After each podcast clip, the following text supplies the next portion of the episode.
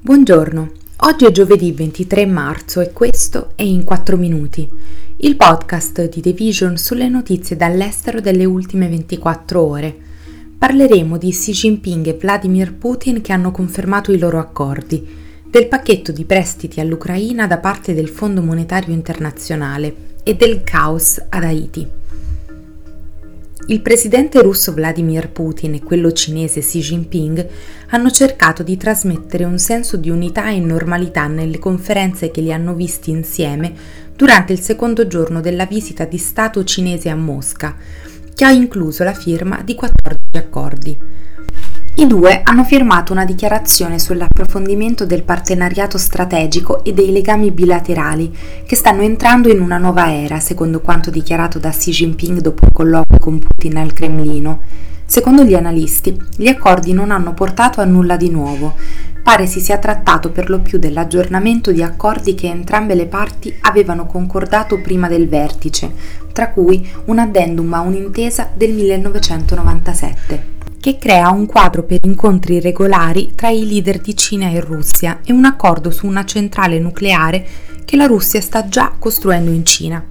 I due paesi hanno anche deciso di cooperare nel campo della produzione congiunta di programmi televisivi, secondo quanto si legge. Il grande assente fino a questo momento è stata la presa di posizione di Xi sulla guerra in Ucraina. È mancata la svolta pubblica per porre fine alla guerra da oltre un anno, nonostante Xi continui a presentarsi come un mediatore tra le due parti. Da un paio di giorni circola la notizia che il presidente cinese chiamerà il suo omologo ucraino, ma ancora non sono arrivate conferme in merito. Quello che questi giorni a Mosca stanno mostrando è il comune interesse dei due paesi a sfidare un ordine mondiale guidato dagli Stati Uniti e dai suoi alleati democratici. L'Ucraina e il Fondo Monetario Internazionale hanno concordato un pacchetto di prestiti da 15,6 miliardi di dollari, finalizzato a sostenere le finanze statali messe a dura prova dall'invasione della Russia e a ottenere un sostegno ancora maggiore, rassicurando gli alleati sul fatto che l'Ucraina sta portando avanti politiche economiche forti, anche nell'ottica dell'adesione all'Unione Europea dopo la guerra. Il programma di prestito avrà una durata di 4 anni e i primi 12-18 mesi si concentreranno sull'aiutare l'Ucraina a colmare l'enorme deficit di bilancio e ad alleviare le pressioni per finanziare la spesa attraverso la stampa di denaro da parte della Banca Centrale, secondo quanto dichiarato dal Fondo Monetario Internazionale in un comunicato martedì. L'accordo, che deve ancora essere approvato dal Consiglio esecutivo del Fondo Monetario Internazionale, dovrebbe contribuire a mobilitare finanziamenti agevolati su larga scala da parte dei donatori e dei partner internazionali dell'Ucraina per tutta la durata del programma ha dichiarato Gavin Gray, capo missione del Fondo Monetario Internazionale per l'Ucraina. Se approvato come previsto, questo programma sarebbe il più grande prestito del Fondo Monetario Internazionale a un paese coinvolto in un conflitto attivo. Uno dopo l'altro, scuole e ospedali sono stati chiusi, i rapimenti sono un rischio quotidiano e la guerra tra bande imperversa apertamente nelle strade, secondo la descrizione del corrispondente del New York Times da Haiti ma il caos che da tempo dilania molte zone di Port-au-Prince, la capitale, si è ormai diffuso pericolosamente.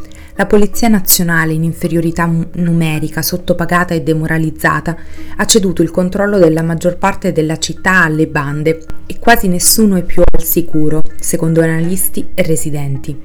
Oggi la sicurezza da Haiti non è una questione di mezzi, ha dichiarato Yuri Mevs, l'amministratore di un parco industriale che vive sulle montagne che sovrastano la città è una questione di evitare il posto sbagliato al momento sbagliato e il posto sbagliato è quasi ovunque, così come il momento sbagliato è letteralmente sempre.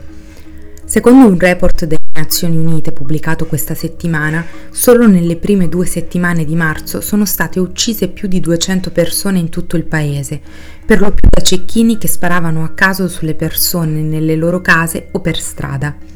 L'assassinio del presidente di Haiti Jovenel Moïse nel luglio del 2021 ha sconvolto il paese, gettandolo nel terrore e nel disordine.